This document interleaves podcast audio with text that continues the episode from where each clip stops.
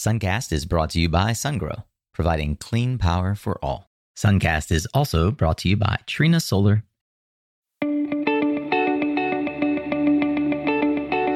Hey there, Solar Warriors. I'm Nico Johnson, and this is Suncast. Each week, I pull back the veil on the life and business insights of clean tech entrepreneurs building the most noble and impactful companies of our time. I hope what you learn from this conversation is a catalyst for your own growth. So thanks for tuning in and welcome to our tribe.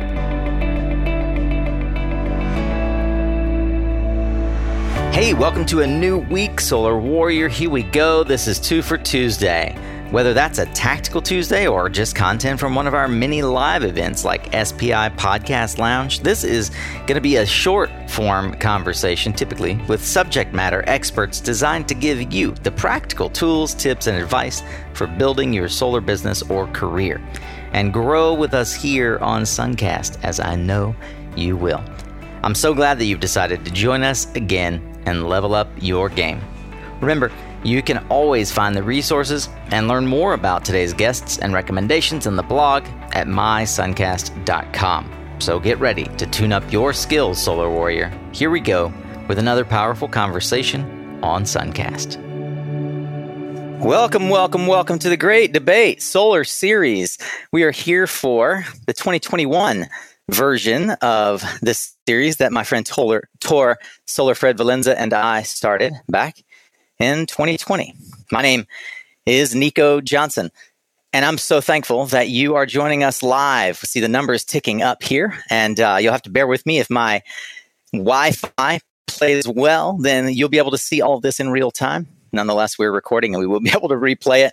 Thanks to those of you who are watching live. I'll remind you that you can leave a comment in whatever platform you're on, and we, by the magic of multi- multimedia, will receive that comment in our studio. We'll be able to serve it up to our guests and our amazing host, Tor Valenza. And we're going to have some fun here today. The Great Debate Solar Series, if you missed it, is something that Tor and I launched in the, the fall of 2020 with our friends from Solar Power events where we have solar experts debate the hottest topics facing the solar industry. As I mentioned before, I'm your host for this fun event. My name is Nico Johnson. I'm with Suncast Media, and I'm really looking forward to a lively discussion today between three residential solar financing experts that I know you are going to love. It's going to be a lot of fun. If you are uh, uh, if you are not joining us live, but nonetheless watching this as a replay, I would like to thank you for joining us in any regard. Still leave your comments. We'll be watching them. We'll be hoping that you are sharing this on Twitter or whatever other platforms you prefer. My preference is LinkedIn. I know that Tor Solar Fred is super active on Twitter. Look, these discussions are so important as we grow and scale our solar industry and the storage industry. So I'd like to say thank you for first and foremost to Solar Power Events and Tor, Solar Fred Valenza of Unthink Solar Marketing Communications for helping support this series and bring it all together today. Uh, these debates will be coming to you in a series over the coming months. This is one of five, the fifth on our road to SPI, the road to New Orleans with North America Smart Energy Week, will happen live on a live stage. That's right, live. Can you believe it? At the Solar Power Conference for North America, SPI, in New Orleans. I do hope you're going to join us there. I hope that you've already bought your tickets, booked your airfare, gotten your hotel room, We'll tell you all about how you can join us in New Orleans, as this again is the road to New Orleans. It's going to be a lot of fun. I can't even believe that we're talking about having an actual event in person in 2021. I hope that you'll join us there. But now, without further ado, uh, for our first great debate series of 2021. Representatives from the residential solar finance industry, as I mentioned, will discuss the value of their respective financing solutions for supporting the consumers and installers in the solar industry. I'll note this is meant to be a friendly and informative debate, but all of our participants are rather passionate about how their financing can help grow the U.S. residential solar industry. Here to introduce them and moderate this conversation. Your friend and mine, Mr. Tor Solar Fred Valenza. Tor, why don't you come up on stage with me, buddy? Hey, Nico. How you doing, my friend? Good to see you. Boy, this is really an exciting event, and uh, I the last debate, if you guys didn't catch it, was great, and I'm sure this one's going to be just as good, and the, the coming ones. I look forward to you doing an amazing job, Tor. I'm going to say uh, bid adieu as you can have more room here on, in the in the stage for our our esteemed guests. But it's so good to see you, man. I can't wait to see you in person in New Orleans. I'll be back up at the end of the show to say goodbye. We'll see you then. Thanks, Nico. All right, everybody. So we have three great dynamic debaters here, uh, and I'm so grateful, and we're so grateful that they decided to join us and to lend their voices to the great solar debate series. Uh, so let me introduce them now. Uh, in the property assessed clean energy or PACE corner is uh, Grayson, sorry, Grayson Fraser, Director of Sales in Southern California for PACE Funding Group representing Thanks, power sir. purchase agreements or PPAs is Megan Nugdy. Ah, let me do that again. I'm sorry, Megan. Uh, representing power purchase agreements or PPAs is Megan Nutting. She's executive vice president of policy and communications at the Sunnova Energy Company. Uh, and in third and final corner, we have Doug Pierce, uh, the director of field sales at Sungage Financial. He will be representing solar loans. Welcome, everybody. Thank you. Thanks, Tor. Thanks for having us, Tor. Yep. Uh, so, um, before we get started, just some simple ground rules. This is sort of like the presidential debates. Everybody's going to get two minutes um, after to respond to the question. We have uh, five questions. Um, we'll uh, then open it up uh, for one minute responses, if, if any. Um, I might have some follow up questions and I'll call you out, and you'll have one minute for that. And um, basically, we all have agreed not to talk over each other. So just raise your hand if you've got something to say. All right. So um, let's go to our first question. So, um, first of all, we're talking about consumers buying, you know, uh, or or somehow financing solar installer solar systems, um, and this question is about the value to them and not just you know about the roi and payback but there's also simplicity there's convenience um, and there's other aspects. So with that in mind why do you each feel that your type of financing provides the best value for uh, consumers. So, Grayson, um, what about you? You've got two minutes to tell why PACE loans are the best value for consumers, and we're going to start right now. Great. Thanks, Tor. So, yeah, although solar can offer benefits in regards to savings from the utility and eventually pay for itself, you know, with traditional lending, it still shows as debt. And we're talking, you know, 25, 35, $50,000 sometimes. And you know, PACE financing, it doesn't show up as debt. You know, it doesn't show up on a credit report, more like a tax assessment on the home. It's not going to affect the customer's ability to borrow elsewhere. Um, like I said, it stays with the property. And one of the biggest kind of benefits to that is it gets paid for the property taxes. And on that note, you know, the interest rate is always super important with any type of financing, but especially solar. And, you know, with PACE, the interest can be tax deductible to homeowners. So that can increase their savings, you know, even more over time. Um, another thing to kind of talk about when it comes to convenience and simplicity is there's really no money out of pocket. So up until you know their next property tax bill cycle, which could be this November or the following November, and you know following November it's 18 months away, so they can enjoy their solar system for up to 18 months with you know not making a payment on it, um, still enjoying those benefits they would get with their with their solar. Um, just from a really simple point of view, too, it's you know people who own homes they pay their property taxes. You know, this just gets rolled into something they are already paying, so it's not like a separate separate bill. Um, so kind of keeps some things simple there. And as for the homeowners who may worry about like maybe not getting approved, we don't look at FICO scores. So on average, we do approve more people in general. So it takes a little worry out of uh, out of it for homeowners. So. Thanks. All right, just under the two minute mark.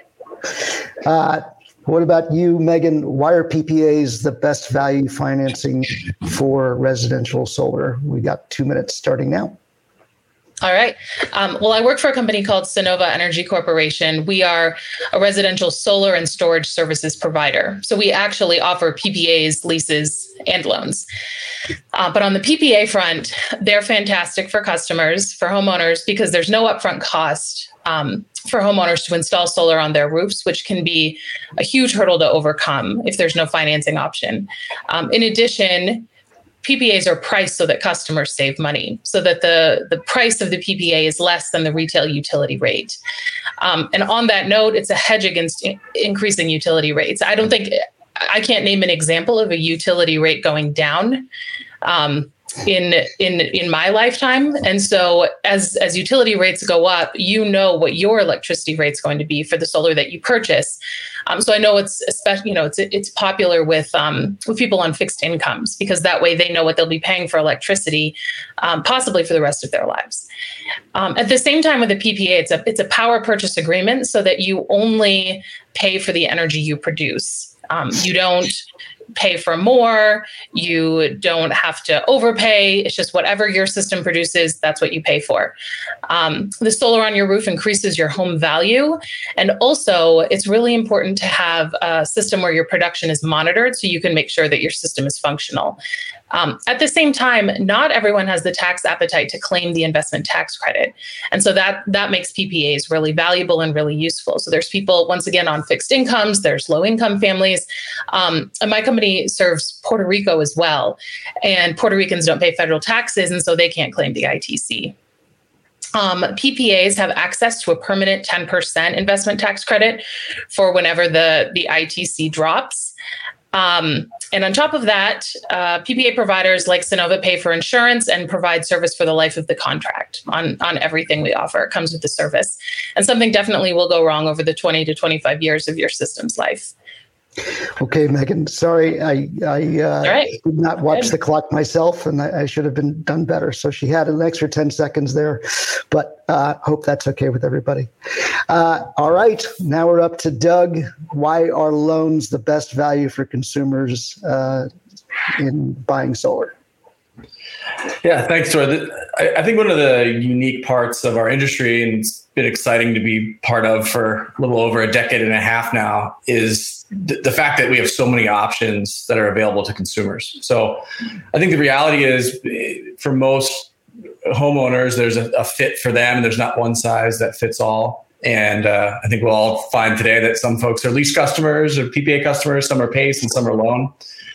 I think when you step back and look at the the broader market, where loans fit into that really comes into flexibility and uh, providing a product that's that's good for uh, the consumer, not just in the short term but in the long term. So, you know, I think when you when you look back at where we've come since I've certainly been in the industry, you know, there was a time that that loans were really not existent for solar.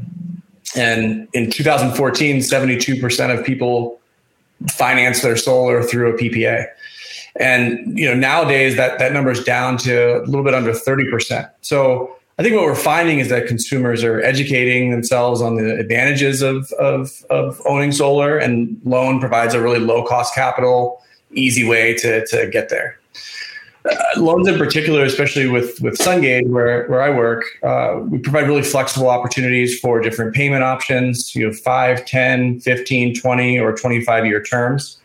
That helps the consumer pick a payment that's good for them, but it also helps our product adapt to different markets and allow different uh, you know payments that fit those those different markets. So uh, one one final piece is that there's you know a convenience to uh, the ease of closing the sale in the home, and consumers are generally looking for a fast, easy process to be able to go solar. So a conventional solar loan like ours is designed to provide them a low monthly payment up front, maintain that low monthly payment, and allow them to really own all of the incentives that are available with solar. These include federal tax credits, some state incentives, all of those. So I think when you're as a consumer able to materialize and and, and take all of that, that's uh, really where the value comes. And I think that's why we've seen the, the market really shift over the last decade to, to ownership. Okay, thanks, Doug. Um, would someone like to follow up to any of these points? We've got some questions from uh, the uh, people on LinkedIn and YouTube. Um, they have some questions, but what about you guys? Want to follow up? Yep. Megan, let me give you one minute starting now. All right. Ken, tell me when I'm running out of time. I will, um, sorry. one one thing I think that's really important as we consider all of this, um, and and to be honest, since my company offers loans, I'm I'm fully supportive of loans. But one big distinction there is the service side of things. Um, something will go wrong over the over the life of your system. You're going to have to replace the inverter at least once, probably the monitor at least twice. Um, like I said, we do a lot of work in Puerto Rico, and when hur- hurricanes Irma and Maria hit, a lot of systems were damaged, and we replaced and fixed all of those at no cost to our customers. So even if there's a manufacturer warranty, it might cover the actual panel or a part, but it doesn't cover labor costs. It doesn't schedule that labor for you. Um, and as natural disasters like hurricanes and wildfires happen more, you want to make sure that your system is is functional. So that's that's a really critical part to think about in in all of this. Um, and PPAs definitely come with service. That's good. Uh, so that is an important point that PPAs include O and M. Uh, Grayson and, and Doug, and you guys want to respond to that? I, I can jump in. Um, yeah, I think that's a that's a, a really great a great point, Megan. I've I've seen the certainly the market shift in my time in solar. Um, one unique part, I think, as, solar has become more of a mainstream, you know, product, and we're starting to see more of a mass adoption, is manufacturers are in a better place, and and I've seen a lot of manufacturers certainly offering a lot of their warranties as a wrapped 25 year labor and material warranty.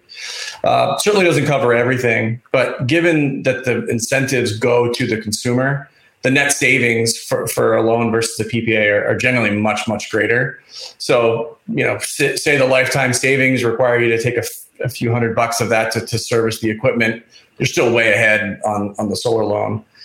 Also, the insurance industry has come a, a long way. Uh, what used to seem like a pretty risky asset is certainly a lot more stable today, and there's a lot more insurance O and M, you know, aftermarket type type products that you can get to wrap all that stuff which even added to a loan payment is still generally a lot cheaper than than a PPA.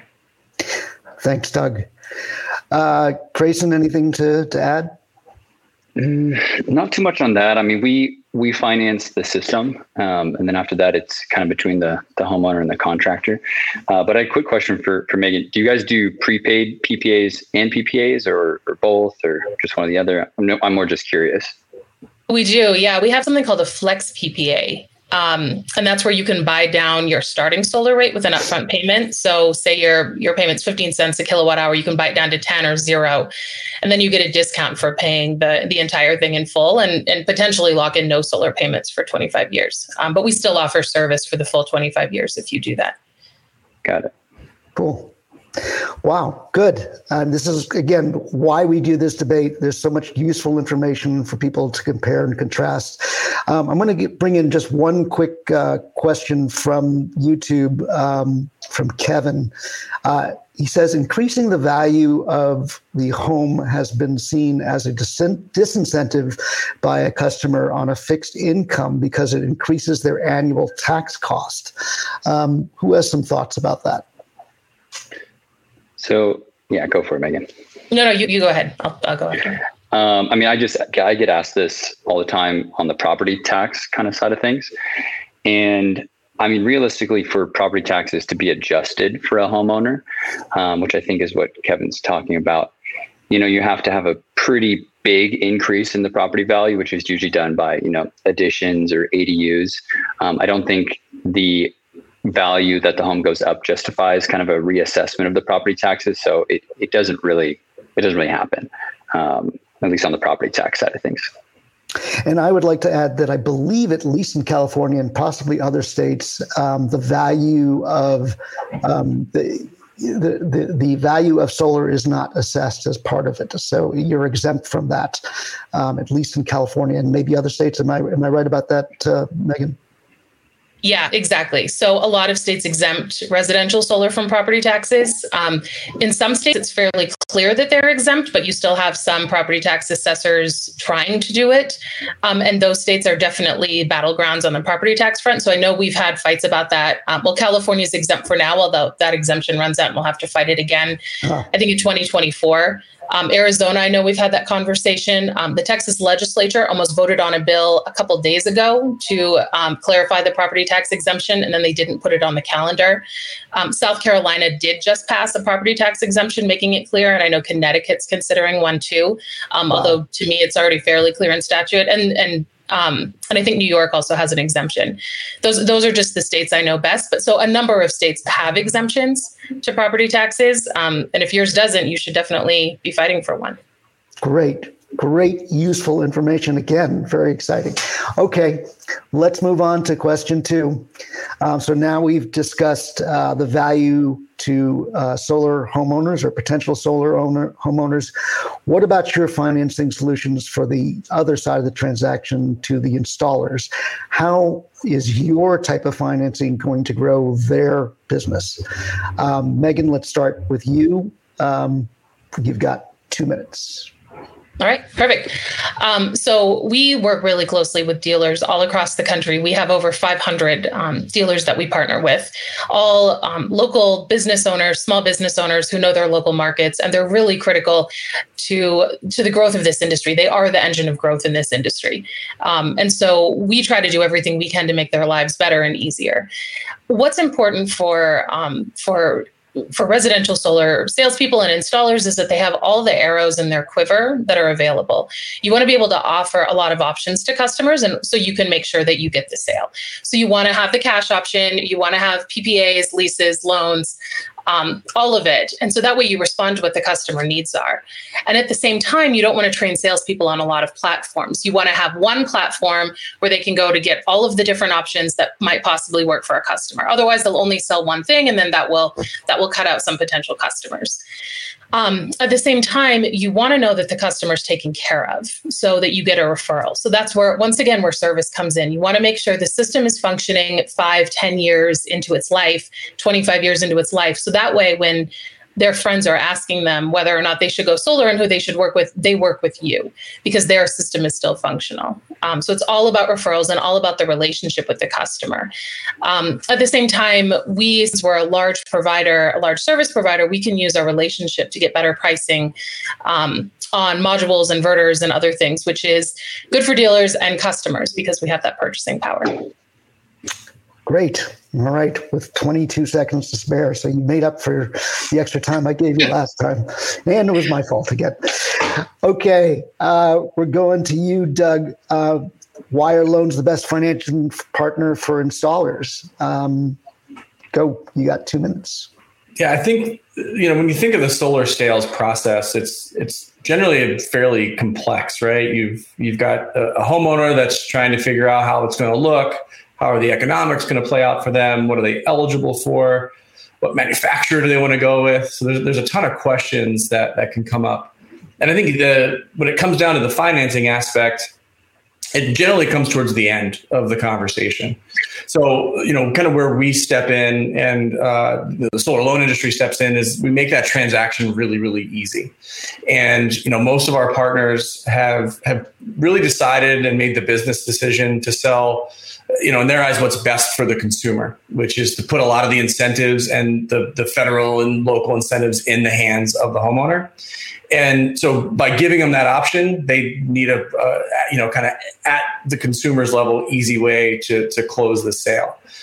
I think that's that's an important piece. So you know we have mobile optimized portals that allow our, our reps to go in and, and see you know and, and, project savings, provide really easy proposals for homeowners to understand the value proposition.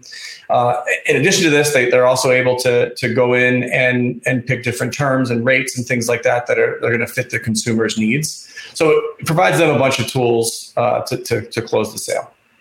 On the backside, uh, providing a service to the installer to help navigate their pipeline is also crucial.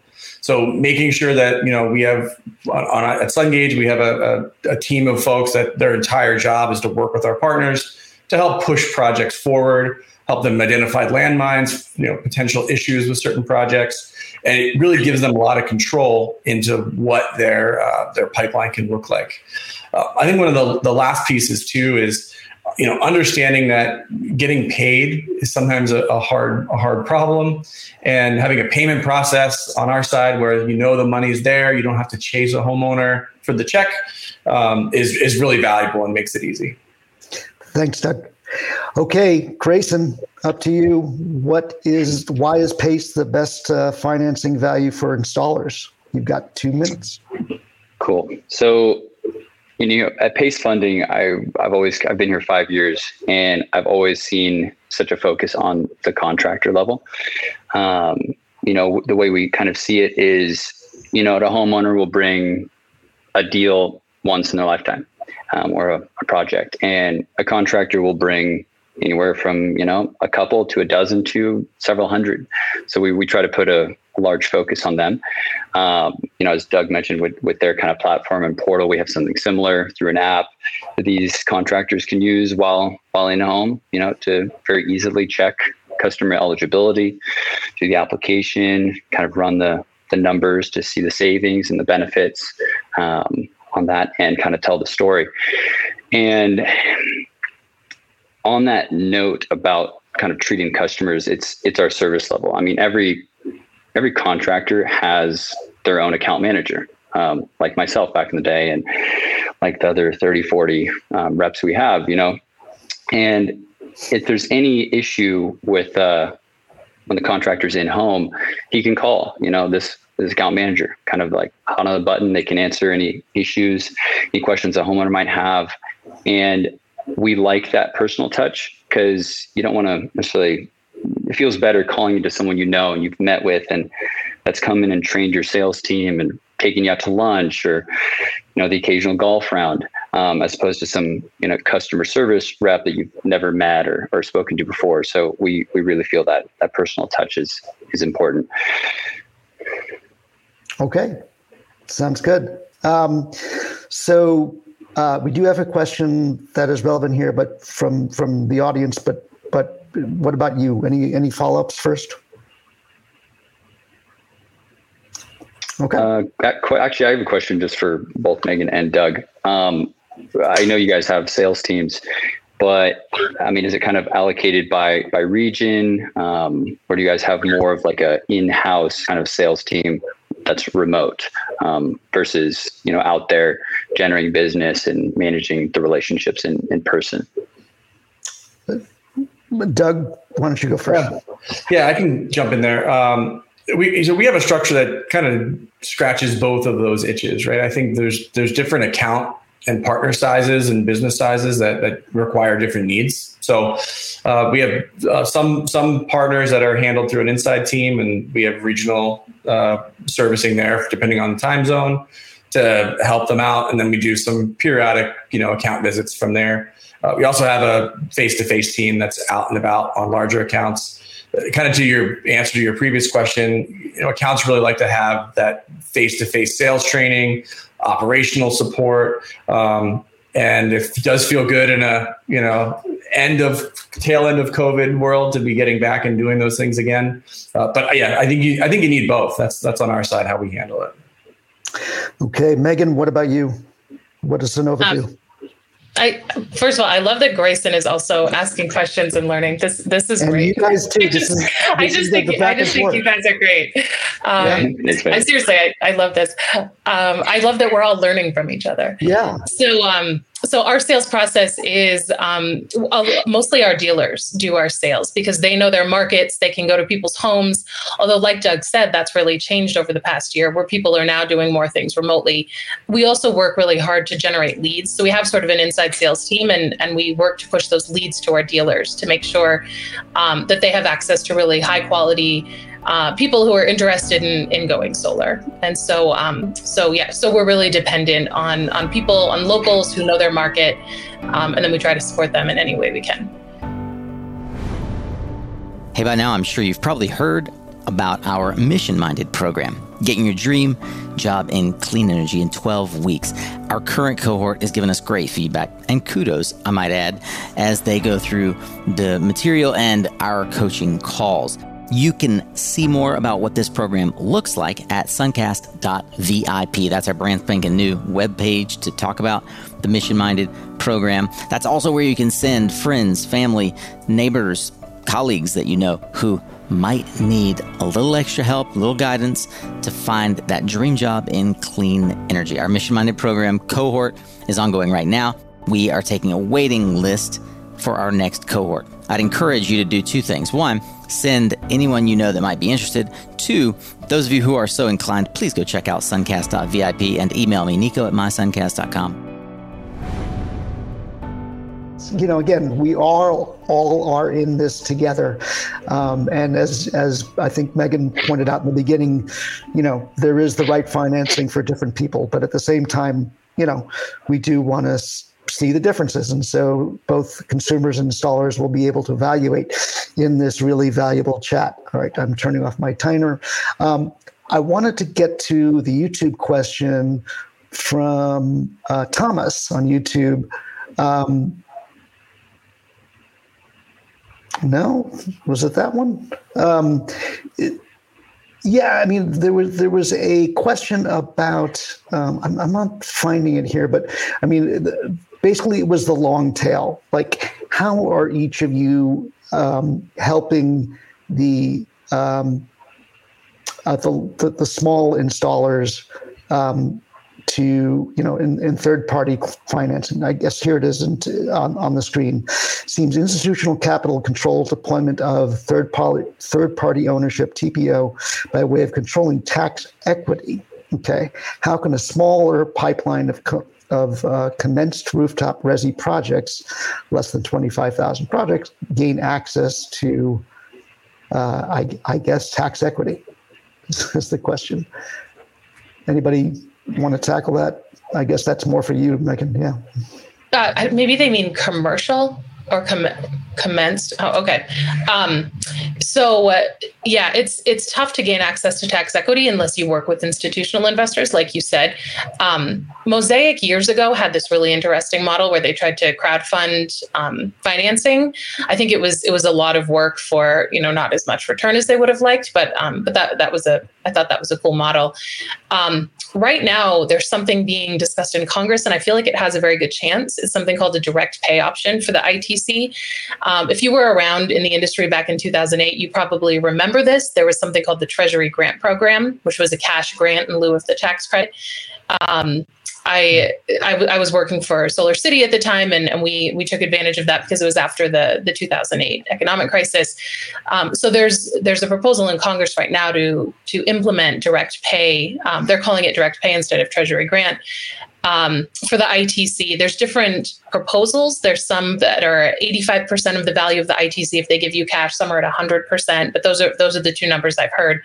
Um, and I feel like that has actually a pretty good chance. It won't be in perpetuity, um, but I think we might be able to get it for a couple of years because Congress has really expressed its support for supporting our industry um, and addressing climate change. So so that's one option.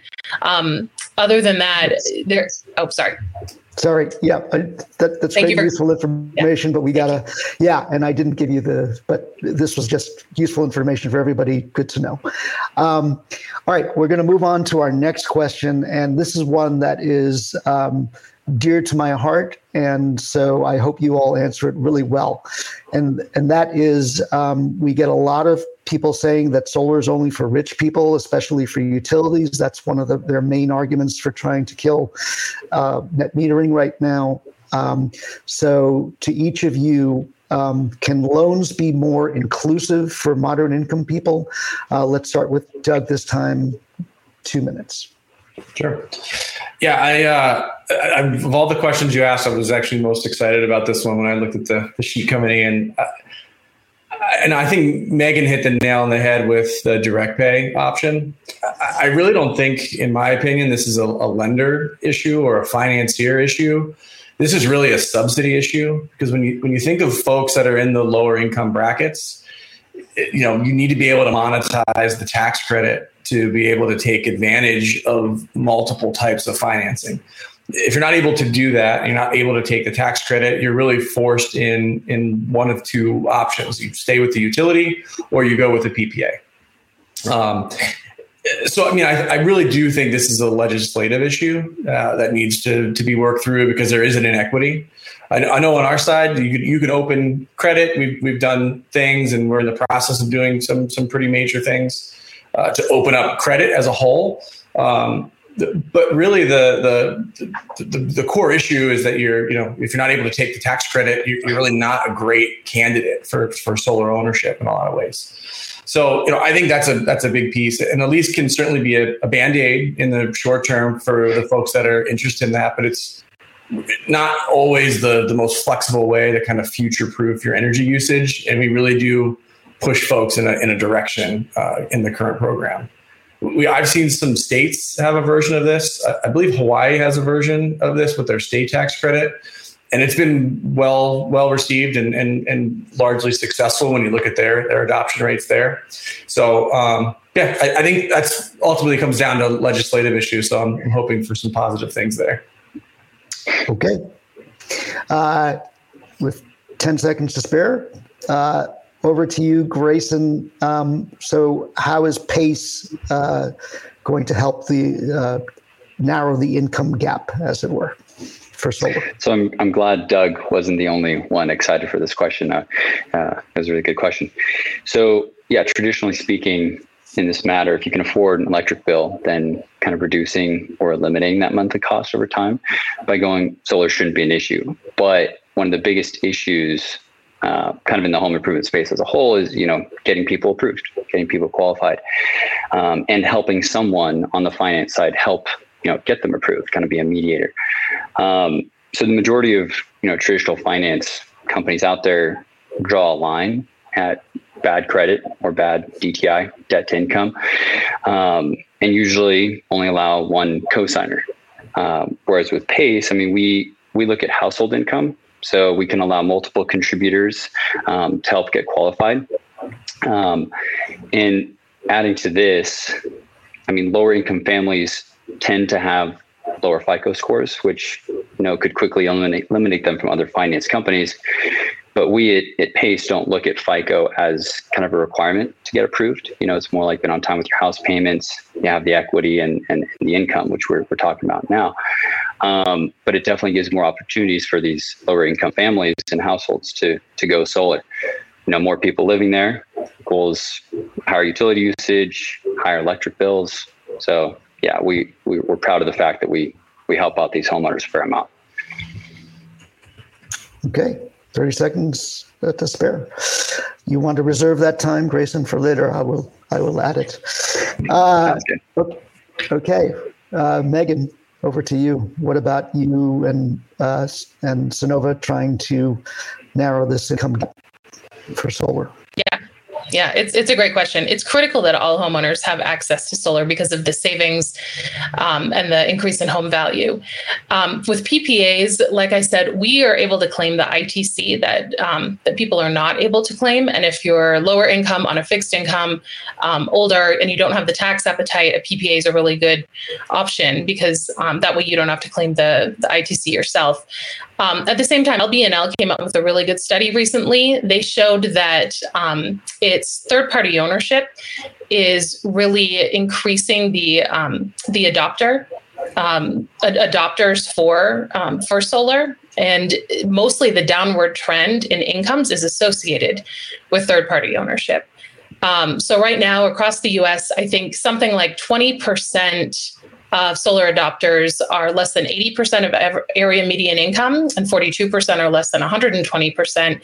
And that's for the most part um, because of third party ownership options, because financing like third party ownership, PPAs make solar a lot more accessible for people. Um, and so as you decrease the incomes for people um, that can go solar, obviously it makes it more accessible.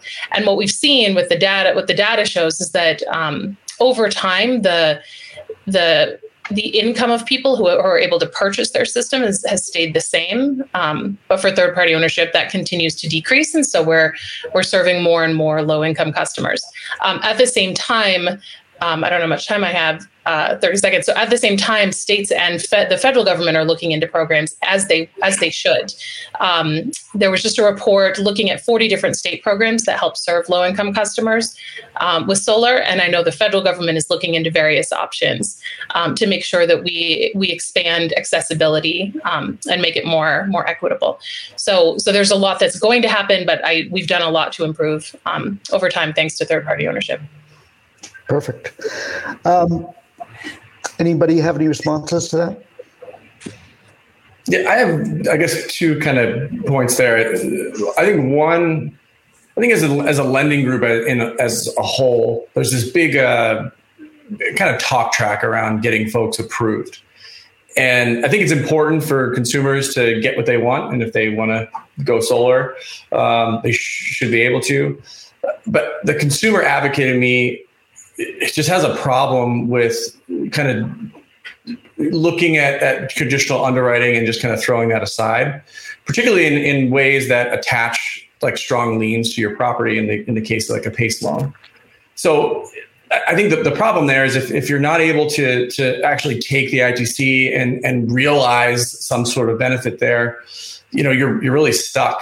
And I think that's a, a major problem. The, the environmentalist in me is let's just get solar out there however we can.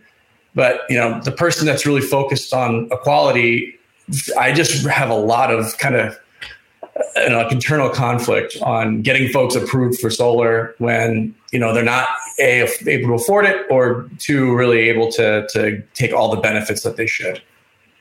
Let, let me ask um, each of you: Do you feel like um, converting the uh, ITC, the invest, the solar investment tax credit to grants would just be better for for all of your financing programs. I mean, um, they did that earlier, as as Megan pointed out, uh, right after 2009, I guess, in the uh, in the Recovery Act. Um, but what what do you say to just having cash grants um, to everybody, uh, regardless of their um, invest and their tax equity appetite?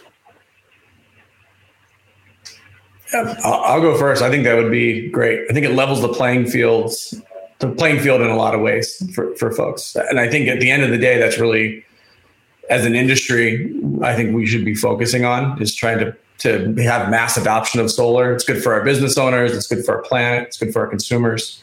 So I think putting putting the dollars in their hands would, would be the best way to do it.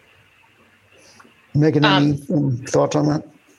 Yeah, I, I, should have specified. So if you're watching this, I'm sure you know the investment tax credit well. So there's a commercial investment tax credit and a residential investment tax credit, right? So they're the same right now, but eventually, as they step down, if nothing changes, although I think it will, nothing changes, com- the commercial tax credit as a permanent 10% ITC and, and the residential doesn't. Um, but, uh, but since there's that distinction made, um, Congress is also making that distinction on the direct pay side. And right now, from what I've heard, there's only conversations about offering direct pay for the commercial ITC to help, basically to help raise tax equity. So for tax equity providers, um, there's fewer conversations happening on the residential ITC, and and and I've asked about that because once again we offer loans, um, and there just doesn't seem to be the same appetite in Congress for that. Um, so just thinking through, you know, what should be, and then what's likely to be, and what and what could be. Um, that's sort of where things stand right now. Okay, thanks. All right, uh, unless you have anything burning to say, Grayson? Should we move on? No, nothing burning. I, I mean, I agree with them. You know, if we can get it out more to more people, you know, I think it's just, it's better. Um, so yeah, I, I agree. Okay. All righty. Uh, moving on. Um, so we've talked about the value to the solar home owner, but what about later um, when it's time to sell? Which of your financings is the best uh, for the seller and the buyer um, when that transaction happens um, after the solar has been installed for whatever one year in some cases it could be 10 years in, in other cases so um, grayson will start with uh, pace what do you say? So yeah, there are different school of thoughts on this topic, whether it's best to you know transfer it or pay it off at the time you sell the home. Uh, my opinion, I think is paying it off is the easiest route to take. I mean, solar increases the value of the home, you know, because electro- electricity is cheaper. Um, when you add the cost of the solar to the home value when selling it, you know, it, it makes it makes financial sense. Um, and you know, there's we understand at pace that people do pay these things off early.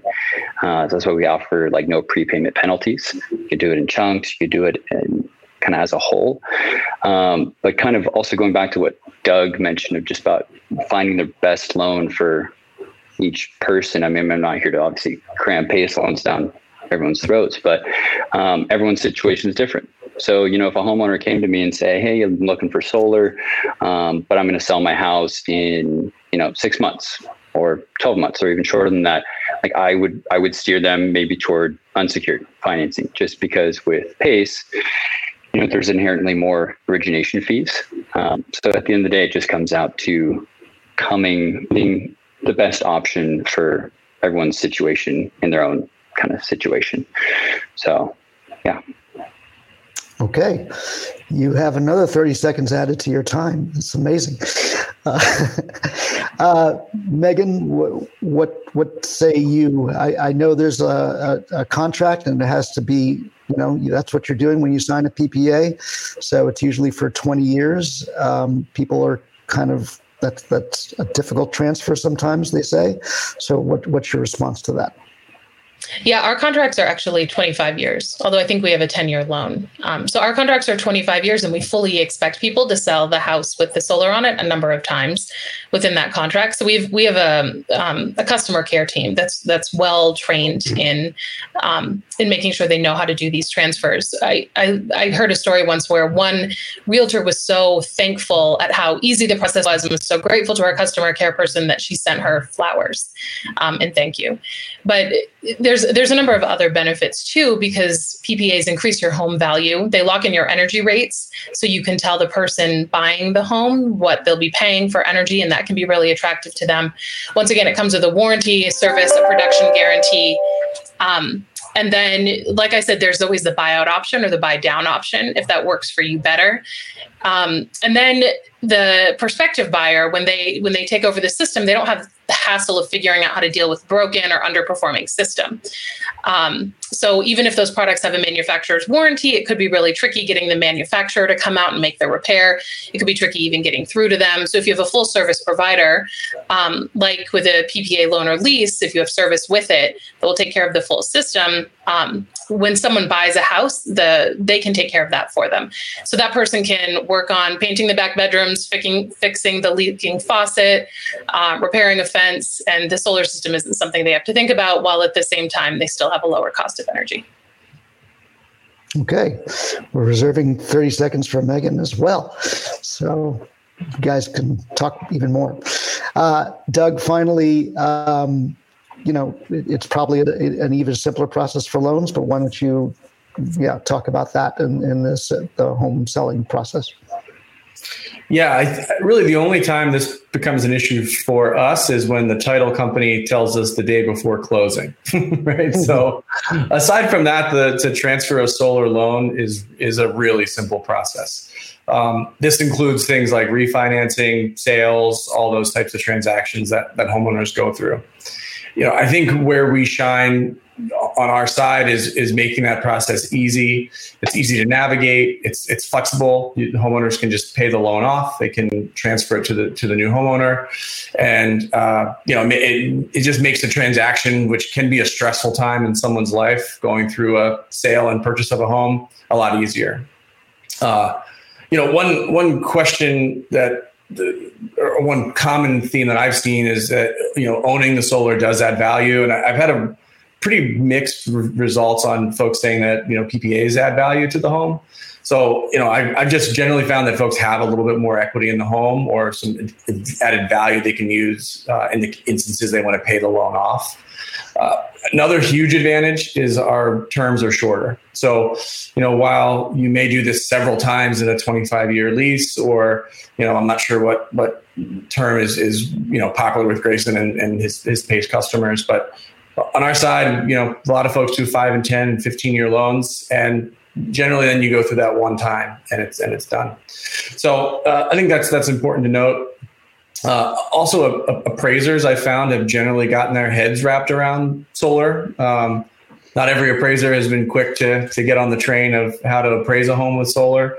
And uh, you know, as that's continuing to get better, I sold my home. It was really easy process to have solar on top, and I definitely got a premium when I when I uh, sold it. Perfect. Um, so we have a great question, I, I think, from a small installer, uh, Jax on YouTube. He says uh, many, uh, and I'm, I'm, assuming he's meaning uh, loan uh, companies require you to have done a half a million dollars or more in sales before you can offer a loan. But not offering loans hinders that growth. And yet the installer isn't the one being financed. As long as they can show they have completed project, projects properly, why have that high sales requirement? It, and I don't know if this is the same for PPA providers as well and for PACE, but um, let's let's start with you, uh, Doug, and and then we'll go through everybody.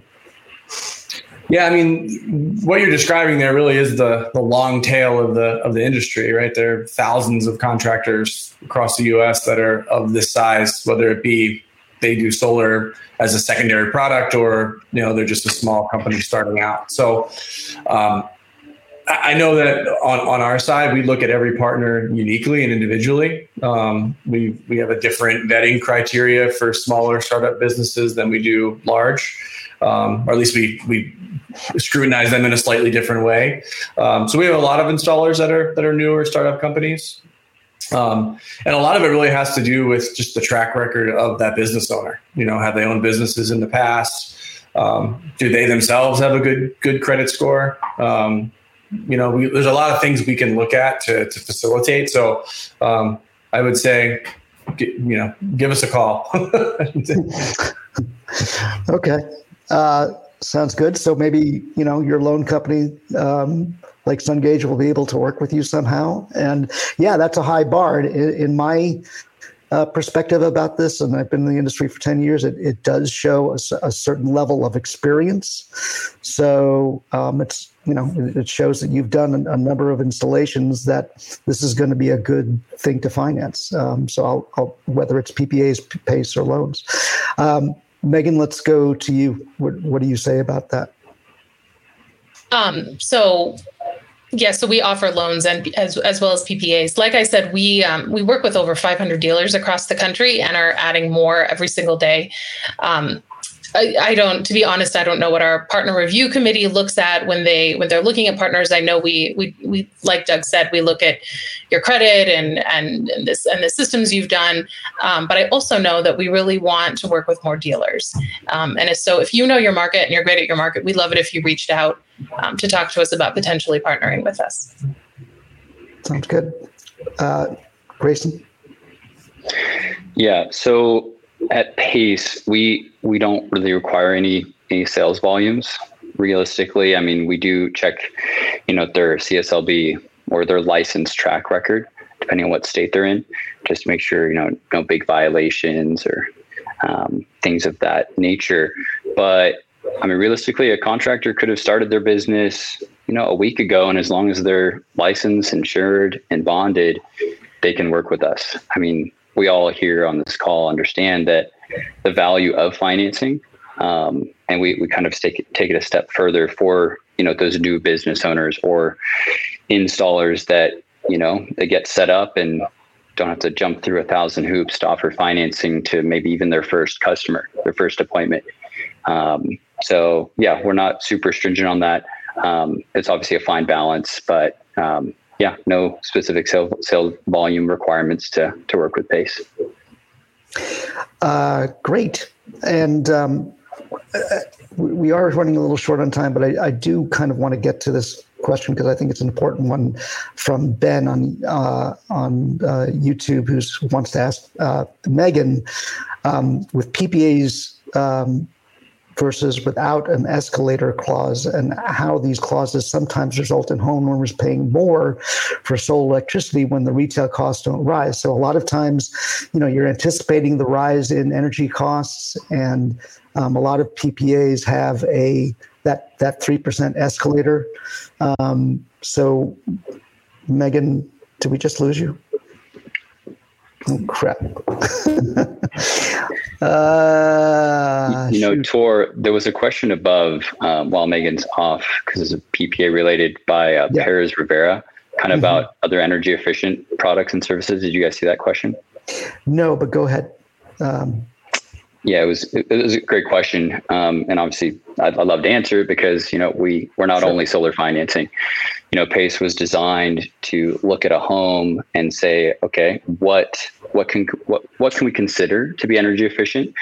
Obviously, solar is a no brainer, and it's definitely our our most popular product. But I mean, you can do energy efficient windows, you know, cool roofs, um, energy storage, the batteries, um, HVAC cool wall coating. I mean, there's so many products that you can finance that are considered, you know, energy efficient um, under kind of pace requirements.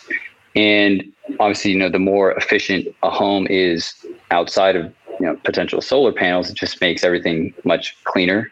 Um, I mean, lowers you know utility utility bills even more, um, and not only electricity, but we're talking water savings as well. We can finance drought tolerant landscaping you know, if a customer wants turf in the front yard or or pavers, any, any sort of drought tolerant landscaping we can finance. So it's like on both sides, saving electricity on their solar and on their water costs. So yeah, we look at kind of everything as a whole and we finance multiple projects sometimes in one for one homeowner at a time. So Thanks, Grayson.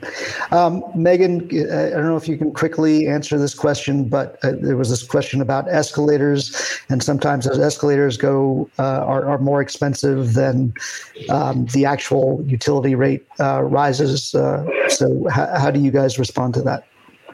Yeah, that's a good question. We are we are constantly monitoring the markets where we offer solar and our escalators um, versus the utility rate escalators, and we um, we're really particular about making sure that they stay lower than the utility escalators. So we look at historical data really closely to to manage what our what our prices are because obviously we want to be competitive compared to the utility. Um, and then as as rates go up, both for us and for the utility, we make sure we're still competitive. Excellent.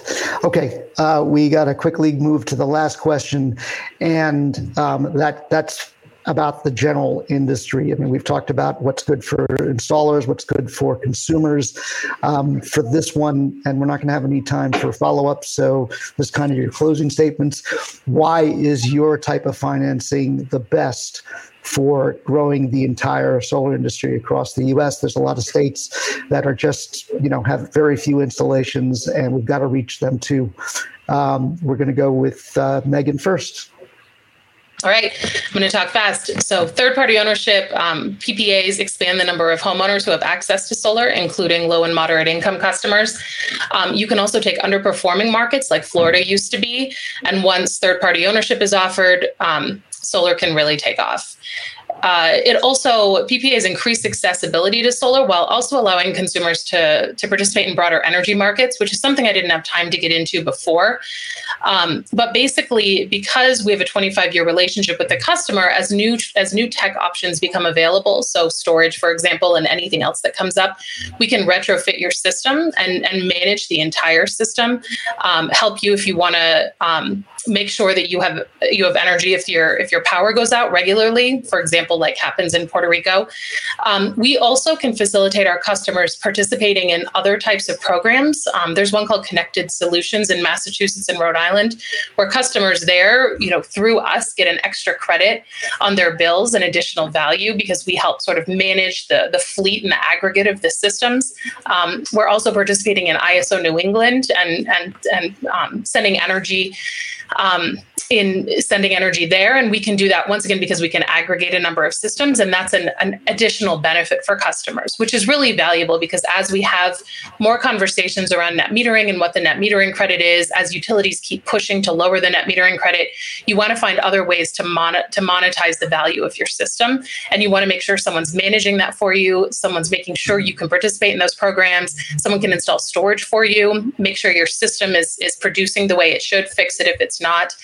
Um, and at some point, you know, in maybe not the too distant future, you will want to cut the cord um, and not use your current utility as your provider in which case you're going to need a broader service provider who can um, who can make sure that your system is functioning that um, you have access to power um, all 100% of the time and so um, so there's there's a lot of exciting things happening now and there's a lot of exciting things happening in the future that will allow you to monetize what you're doing if you if you work with a provider who offers um, financing and and both service perfect okay uh, doug uh, your your final thoughts on growing solar across the U.S. with uh, loans. Yeah, I think to Megan's point about kind of future proofing the homeowners' energy needs and and and you know what their future is going to look like is is kind of a key part that I think the loan does a great job at. Mainly because it provides you a flexibility to add uh, features to the system pretty easily. So, you know, when I when you look at the the history of the consumer, it's kind of where I started off. Uh, you know, solar felt very perplexing, and uh, I think because of that, we saw third party ownership really peak uh, in 2014, and consumers have have just started to see more options out there. So consumers want options, and they and they want the thing that's going to provide them the most value. And and the reality of value and how most of our partners sell it is based off of the savings. And there's really no better way to to get the savings that that you want than than to own it, right? So uh, I, I, think that's important. Uh, two, you know, as asset classes uh, of solar have more time on the books, we're finding that they're really really resilient, and, and what that means to consumers is it's a lower cost of capital. More folks are willing to throw their money into uh, to a, an investment that includes a solar portfolio. And through loans, that's where the consumer uh, is is trending, and they're able to we're able to kind of get those out to the market in a really easy way. So you know, I really do think that the the the numbers speak for where the consumer is going. So you know, watching solar continue to rise from a from a, a power source, and watching the consumer choose solar loans. Um, I, for me is just really kind of telling of, of the future and as this asset class continues to perform, there's going to be more and more robust financing available to, to help uh, stir that growth. Great. All right. Grayson, you're going to get the final word here. Uh, what about PACE? How is it going to scale across the, the solar industry? So, you know, PACE being a relatively newer program, you know, to the solar industry, um, first started in California, then moved to Florida, then Missouri. There's another state coming around the corner. Um, but yeah, in the states we do offer, we make it super simple for, for contractors to use us, um, especially right out of the gates, you know, starting business, like I mentioned, and kind of easy, even easier for homeowners to qualify. Um, not looking at you know FICO score, uh, approval percentage is right around 75%. So it's I can boast it's it's pretty high, um, allowing more people to you know go green, um, go renewable with solar, and it allows people not to worry so much about their approval lots. You know, they can focus on just the the product and, and its benefits itself. Um, tying back to what I said earlier too, having the ability to get solar with with no debt, you know, it'd be more like a tax assessment on the property with other tax benefits, not only the tax credit we've talked about, but you know potentially writing off the interest of these uh, these loans can be huge for people. Um, and then, as I mentioned before, no money out of pocket up until 18 months. You know, you're, you're combining with your property taxes. You know, your bill's already there. This just gets added to it. So homeowners do kind of love the idea of that. But yeah, we try to give the customer the most of what they want and keep that relationship strong because as I mentioned from one of the YouTube questions, you know, we don't only finance solar. I mean, there's a plenty of other products out there that are energy efficient and help in the general cause that we all love so much, and it's better for the environment. So yeah, the roofing, the cool wall, HVAC, literally any energy efficient home improvement we, we can do um, in combination with with the solar. So yeah, we're in the business of making homes green. Um, and with the support of other products, we that argument's stronger um, and makes the solar production even cleaner. So it's better for the homeowner. You know, it's better for the community and overall better for our our world. Great. Wow. Everybody, this is it. That's the end of our debate, but we've got Nico to come and wrap it all up. Uh, I want to personally thank you, thank you all, and uh, Nico, come on stage and um, tell us what everybody's won. No, just kidding. Uh, he's what a fantastic, what a fantastic discussion. We'll take this moment to say once again thanks to Grayson, Megan, and Doug for taking the chance uh, to join us here on stage out of your no doubt very very busy day. We're so uh, grateful and indebted to your organization, Space Funding, Sunnova, and Sungage. Uh, I will now turn to you, the audience, as we say goodbye to Grayson, Megan, Doug, and Tor, the debate is not yet over. I would like to say thank you to you, Tor, for moderating such a lively debate, such a personal and fluid job that you've done today. I have to say, my job as a moderator is truly in jeopardy, my friend. Thank you. All right. As I said, the debate is not over. Next, uh, you get to decide who won this great debate. We invite you to go over to mysuncast.com forward slash debate. Mysuncast.com forward slash debate. That's where you'll see a poll from Mr. Tor Solar Fred on his Twitter profile, and you can vote on who won the debate. And uh, now a, re- a, quick reminder as well. We have four more of these coming up. You can check out that link that we've just mentioned, mysuncast.com forward slash debate. Save the date for our upcoming debates and access all the other great content that is a part of the Smart America Energy or the Smart Energy Week Road to New Orleans. Smart Energy Week is helping bring the Great Debate Series to you as a part of their road to New Orleans. So you can check out the solarpowerinternational.com website as well for more information on that. Our next debate topic, which will be led as well by Tor and myself, is all about net energy metering. What is the value of net metering and does it provide value to all ratepayers? and utilities. You can follow at SolarFred and at My Suncast on Twitter for details on the debaters, the dates, and more coming soon. More importantly, go ahead and block out June 23rd at 2 p.m. for the next great debate. I would like to make a very special thank you to our production team, Alex Murillo, and Glenda Johnson. You guys are amazing, as well as our partners at Solar Power Events for helping make this first installment of the Great Solar Debate 2021 possible. If you'd like to partner with us in forthcoming segments in any way, including suggesting topics, as we still have a couple that we are fine tuning and polishing, please reach out, Nico at My Suncast, or you can fill out the inquiry form on the link that you see scrolling along the bottom right here. Uh, one last thing our final debate is going to be broadcast live. I know this is live, but I mean real life live. Not live stream, I mean on a stage in New Orleans at Solar Power ESI and Smart Energy Week 2021. Tor and I are definitely going to be there, and I hope oh, to boy. see you all in person in the Big Easy. That's a wrap on this conversation, Warrior, but I do hope that we'll see you back here on Thursday for this week's long form interview. I also encourage you to check out other episodes of Suncast and let me know what you think of these shorter form discussions. Do you want more like this? We've got hundreds of episodes, resources, and highlights from these discussions, along with the social media links for each episode guest, book recommendations, and so much more over at mysuncast.com. And that's also where you'll find other ways to engage with our Suncast tribe like subscribing to our weekly tribe exclusive emails or even joining our exclusive inner circle of infinite learners and clean economy champions we affectionately refer to as the Guild.